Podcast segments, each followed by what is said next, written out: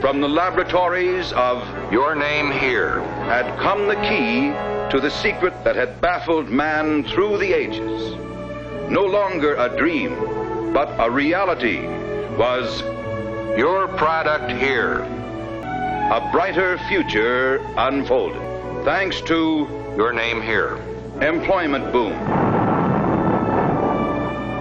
Not only in the vast modern facilities of, Your name here. but in factories everywhere, geared to supply this vital new industry that is reshaping our economy and transforming the lives of millions. This episode of Diffusion Science Radio is supported by you, the listener. Make a donation directly to www.diffusionradio.com.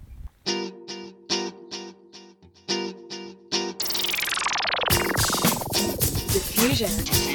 The international science radio show. We have a bouncer on the doors of perception. The good, the bad, the ugly, It gets pretty exciting. the myths, the truths. Toxicology, Astroseismology. magnetism, the dark side. Genetically engineered potatoes. Planetoid. Planetoid. I love that word.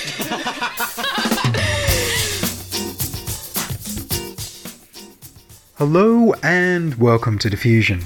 Sit back and relax while we inject weird and wonderful science directly into your brain. I'm Ian Wolfe. On this edition, breakfast robots and advanced students at Tech My Way. But first up, here's the news.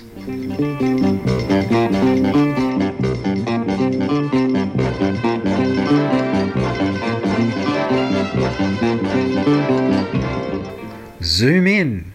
Contact lenses with zoom, first developed for the US military, will be made available for clinical trials this year to be tried by civilians suffering impaired vision. The lenses have silvered mirror rings in the center surrounding a hole, much like a reflective Newtonian telescope. Light hits a ring of curved mirror and is reflected out towards another mirror to be reflected in towards the eye with a magnified image. The telescope magnifies 2.8 times. A clear circle in the centre of the two reflective rings can let light pass through directly, unmagnified. The contact lenses come with a pair of smart glasses that let you switch between magnified and normal vision. The researchers suggest that people with age related macular degeneration may benefit the most from using this vision enhancement system, which could help them recognize faces and read text. Worldwide, there are over 285 million people suffering age related macular degeneration. The prototypes are rigid scleral lenses with aluminium mirrors and plastic polarizing filters. They're made with air channels a tenth of a millimeter thick so that the eyes can still breathe. A wink with one eye switches the magnified vision on, and a wink with the other eye switches it off. Blinking is ignored. The way this works is that there's two light openings on the lenses. The glasses switch between only allowing light polarized one way to go through the telescopic lens opening or light polarized the opposite way to go through the plain plastic opening using a system adapted from stereo 3D glasses. After clinical trials, the team will work with contact lens manufacturers to use soft contact lens material. The prototype was unveiled by Eric Tremblay from the École Polytechnique Fédérale de Lausanne in Switzerland at the American Association for the Advancement of Science annual meeting in California last week. The funding comes from the US military's Defense Advanced Research Projects Agency, who want the technology to give soldiers and pilots enhanced vision. The team tested the newly designed lens on a life size model eyeball that captured images, as well as using computer modelling. They hope to have the lenses on sale in two years' time. I'm in awe of how clever an idea this is. Putting a miniature reflective telescope onto a contact lens must have required some very lateral thinking. Of course, it would be amazing for those of us without macular degeneration to have the zoom lenses available on the market to us as well, possibly with a prescription lens. Am I the only person who find themselves trying to pinch zoom the world for a closer look?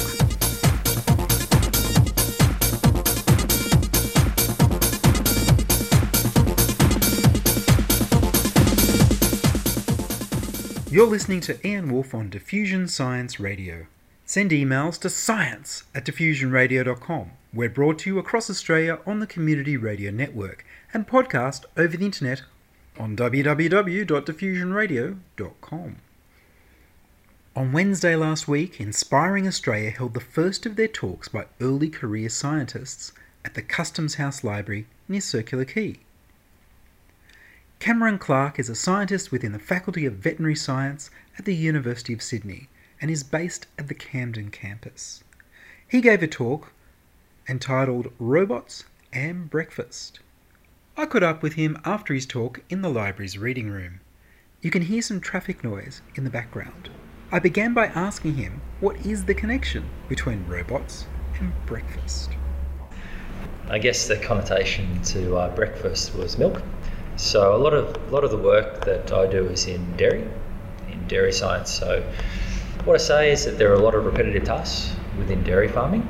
So we, the figures that are out there su- suggest that about 50% of a dairy farmer's day is on repetitive tasks. So that's milking cows. So a lot of our work is focused around automatic milking systems. So we don't have to milk cows by hand anymore. And so, automatic milking machines have been around for how long? Uh, well, in Australia, they've been around since about 2001, 2002, so relatively new.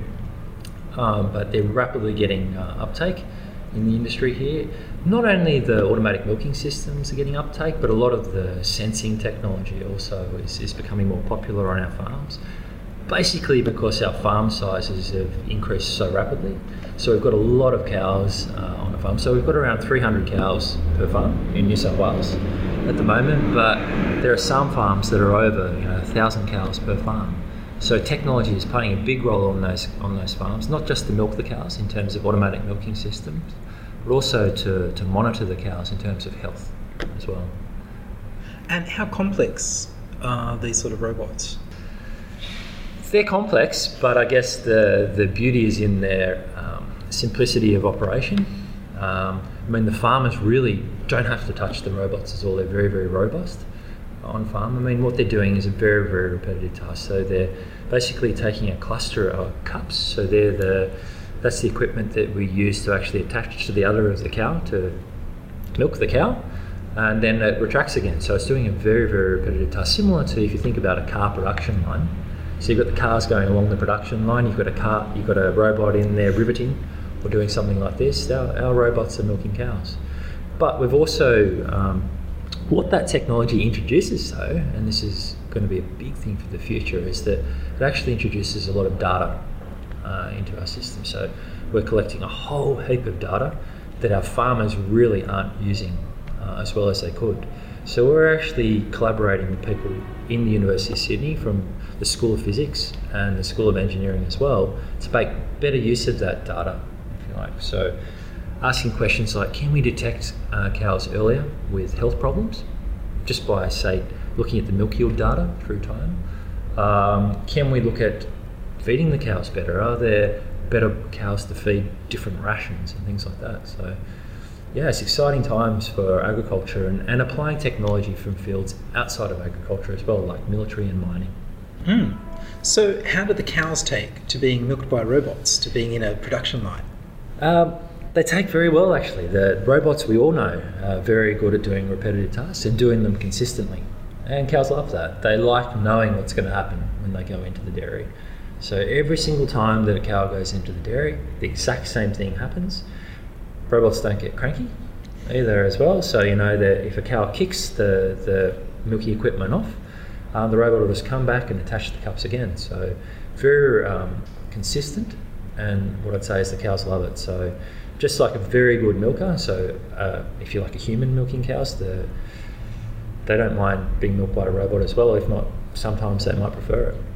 Hmm. So, no surprises. Is No, like. no, exactly, exactly. No surprises. The cow cow loves a routine.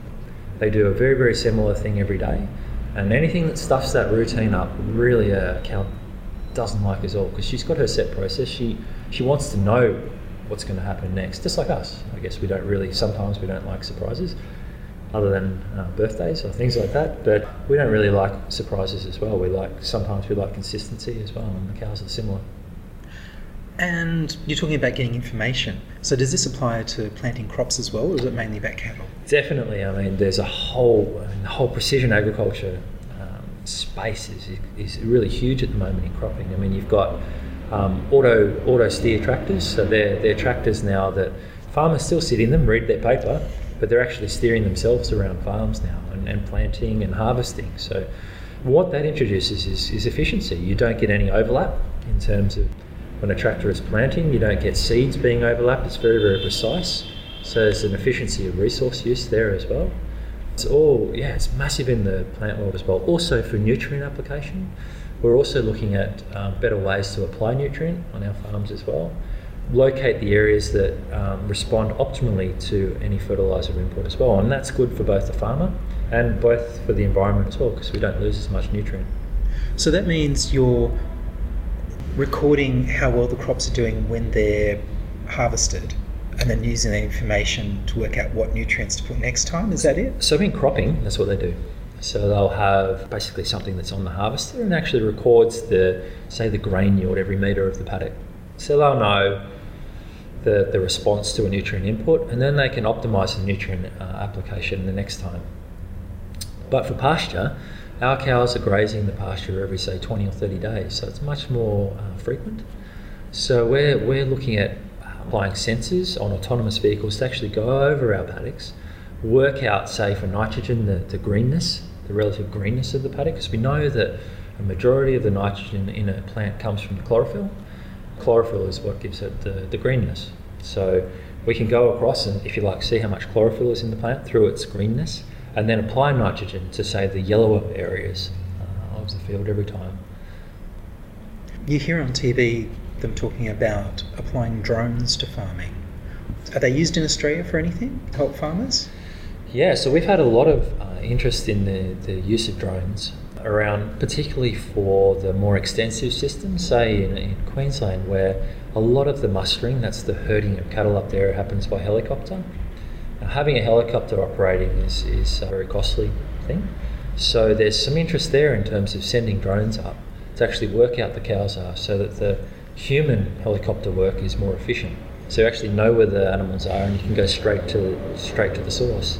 There's also other other things as well. I mean, I talked about autonomous vehicles working out the, if you like, the greenness of pasture. We can also do that by drones, and and that's actually a little bit more efficient when you're in the air and you can do multiple farms at a time using similar sensing technology as well. So there's multiple ways to, if you like, cut the cake, depending on the task at hand. But drones are becoming increasingly used in Australian agriculture. So, are there other ways that robots affect breakfast? oh, that's a try, that's a tough question. Other ways that other ways that robots affect breakfast. I mean, they're not going to. Uh, other than uh, picking up the spoon and actually delivering the, the cereal into our mouth. I think robots are really there to take out the repetitive tasks um, that are out there. I mean, we're us as humans. I mean, I tell my children all the time, don't get into get into a job where, you know, it's doing the same thing over and over again. Because, and if because I, I bet you bottom dollar that the engineers are working out a way to actually automate that. So we as humans, you know, we've got a lot of thinking power at the top, and that's that's where the future is, using our brains to work out cleverer ways to do things. No, they've even got robots trying to automate journalism. oh, that'll be that'll be a tough gig, I tell you, to answer questions from a robot. but I just really uh, encourage any of your listeners to to get in contact with me, and perhaps the the contact de- the email contact details could be on the on the on a site somewhere where they could access. If not, I'm sure you could uh, let them know what the, my email address is. Sure. Uh, is there a website they can look as well? Yeah, you can go onto the University of Sydney website and search for, for my name, uh, mm-hmm. Cameron Clark, on there. Um, you'll see a whole heap of information there, not only from the veterinary faculty, which I'm in, uh, from across the other schools of engineering, physics, and things like that. There's a whole heap of interesting stuff out there that your listeners can, can have a look at. Well, Cameron Clark, thank you very much. All right, it's a pleasure. That was Cameron Clark talking about robots on the farm. If you'd like to contact Cameron, I'll put his details on the Diffusion webpage for this episode. On March 11th at Ultimo Library, discover the role cholesterol plays in helping our cells go about their day to day business with Dr. Blake Cochrane. and learn why the microbial communities in your gut are beneficial to your health with Dr. Mark Reed. On Friday last week, I went to the Lenovo Tech My Way event for inspiring talks about innovation by product engineer and actor Ashton Kutcher, Marita Cheng, founder of RoboGals and 2MAR Robotics, and Cameron Parker, founder of Black Milk, which make very popular lycra tights with amazing colour prints for women. At the door, they collected my water bottle, demanded any food I might be carrying, and that I cloak my recorder and my brand new microphone. I was not allowed to interview anyone inside. Yet they encourage people to take photos with their phones and to tweet and Instagram the event. After the event, I joined Jim Cook and Rosie Menzies from the University of Sydney in an outdoor cafe. Rosie Menzies is a science undergraduate student in the University of Sydney's Talented Student Program, working with Jim Cook and the innovation team. She's been working with a programmer to learn to create tools for use in the lab. Jim Cook is the innovation leader at the University of Sydney, running the Innovation Tech Lab, which is a place for research and development into technology that could change the way the university works in its learning and teaching and research. I began by asking Rosie what she's been working on. So, first semester, I was in a group project which was working on the NeuroSky MindWave headset, which is basically utilizing the brainwaves, like a simple electroencephalogram, to control a DJ Launchpad, so basically a musical instrument for disabled people. So it was really awesome interacting with tech lab. That's how I met them all. And then second semester, I went on to do an individual project with them on eye tracking. So similar programming in Python and getting my skills in that. And then we designed a practical for ophthalmology labs at the university to basically designing a user interface for the students to be able to understand saccades and smooth pursuit to at a high level because they're still using the electrooculogram, which is a really basic device. So basically, increasing learning through more up-to-date technology. And is it usual for first year students to jump in with design like that? One of the best things about Sydney University is the is the the fact that we have a talented student program, which basically means they encourage people who get, you know, what they see as really high marks, so like 99 plus in HC or high distinction average, and they encourage them to actually speak to professors and find research opportunities. So it's not something that many universities do, and you have to be really proactive to get it, which is the main reason I came to the University of Sydney. So the University of Sydney prides itself on its uh, long history of great research, but there's a really interesting crossover in that we're also a education facility, and should we not encourage students to come in and do research through part of their undergraduate work? So, the, particularly in the Faculty of Science, uh, the Talented Student Program is a really good way to get students into a research way of thinking. So, looking at a problem from different perspectives and then looking at ways to attack that problem. I'm just lucky enough that I get to participate in the technology side of it, and the research that comes out of it is absolutely incredible. And so I noticed both your projects are focusing on things that can help people with disabilities. Yeah, so we wanted to do something that not only would benefit us but would also benefit other people. So that was kind of a focus of the first project. And the second one was more focused on education rather than. So it's two sides of things that I'm really interested in and wanted to try both of them to see, you know, what was more to my taste. And they were both really awesome, so I'm still undecided. And are you doing a general science degree or are you specialised? Oh, so just a Bachelor of Advanced Science and then medicine. So right now focusing on research and then medical research would be ultimately the integration of medicine and technology is what I'm mostly interested in. How many years of study is all that? Well, it ended up being about 12 with specialising, so long road ahead. It's a big commitment. Yeah, well, I think that medicine is one of the most amazing things to do. And integrating with technology, which is my other interest, is like one of the only way I can see to be able to do two things that I really love. Jim, you're involved with the Innovation Lab.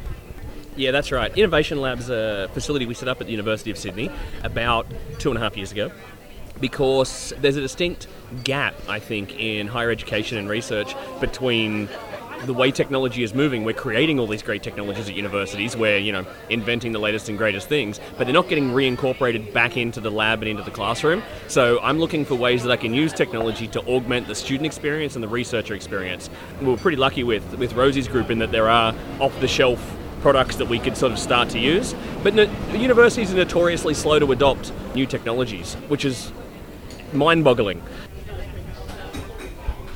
So today Jim invited me to the Lenovo Tech My Way, and that was really awesome because there were three main speakers, one of which I could really relate to. She was a woman doing research in robotics, and she developed an organization to provide engineering to women, which I think is really important because, like, everything she was speaking about, how women have limited opportunities and therefore there are limited women in, in engineering, is something that, like, all my friends and I notice, and is actually one of the reasons that I didn't do engineering and stuck to science because there's a larger cohort of females. Felt like it's better to be able to be around people that you have more interest in. So I think what she's doing is really awesome. Her name's Marita Cheng and um, we're actually intending to contact her because we were thinking we saw what her research did and we saw you know we could really contribute to that and I personally would love to do that because she's someone who I align my morals with and I think she's doing some awesome work so it's good to see her someone being proactive just out of university and making a difference that's really inspiring And she was founder of RoboGals and also 2Mar Robotics. I tweeted about it. I did too. and yet we did not win the tablets. Yet, yet we did not. So at Tech My Way, there was Ashton Kutcher, Marita Cheng, and Cameron Parker from Black Milk. 2Mar Robotics, Marita Cheng. So yeah, so, so she was amazing, and she's trying to get girls into engineering by making it relevant and accessible. Yeah, so it's really awesome. She showed us photos of her workshops where she was going around to schools and doing, you know, robotics related to medicine, robotics relating to agriculture, all types of things. And I think it's really awesome because when you're in school, you don't really understand the applications of the things you're learning, and it's really important to be able to show people that, you know, what this is doing is not only really fun, but also you can make a difference. And if that's what you love, then that's awesome. And I thought that was really inspiring. So I would love to work with her, and that's what we're planning on trying to contact her. So Marita spoke about how difficult it is to get women into engineering and how that's a big focus of RoboGals. Did that affect you? Because what you- some of what you're doing is engineering and some of it's science and programming and a whole lot of things together. You didn't choose to study engineering.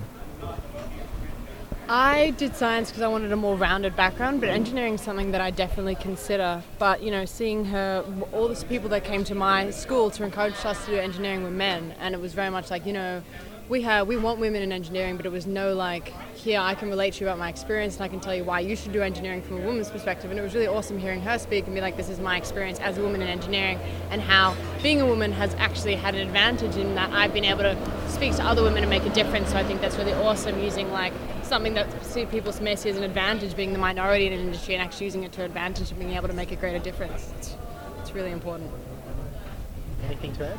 How can I add to that? That was pretty impressive. We recently attended a conference down in Canberra, hosted by the Office of the Chief Scientist, and they talked about getting more women into, into STEM fields, into science, technology, engineering, mathematics.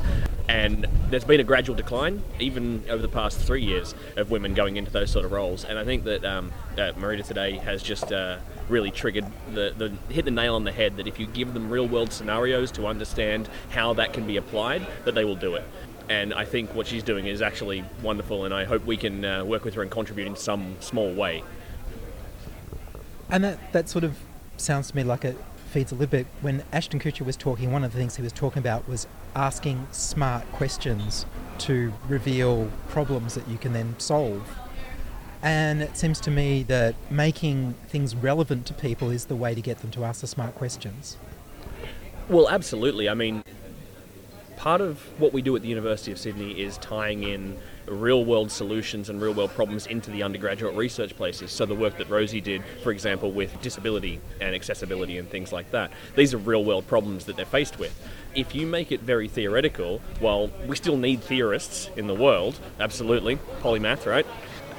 we need the theoretical, but the application is so important now, especially as we're facing big global problems. And I think Ashton spoke to that when he talked about global warming type things, and when he talked about you know the big medicine pieces and things like that. They're the problems we're trying to solve. And if we're not asking relevant questions to people who are going through to do these science careers or these engineering careers, then we're not teaching the right things.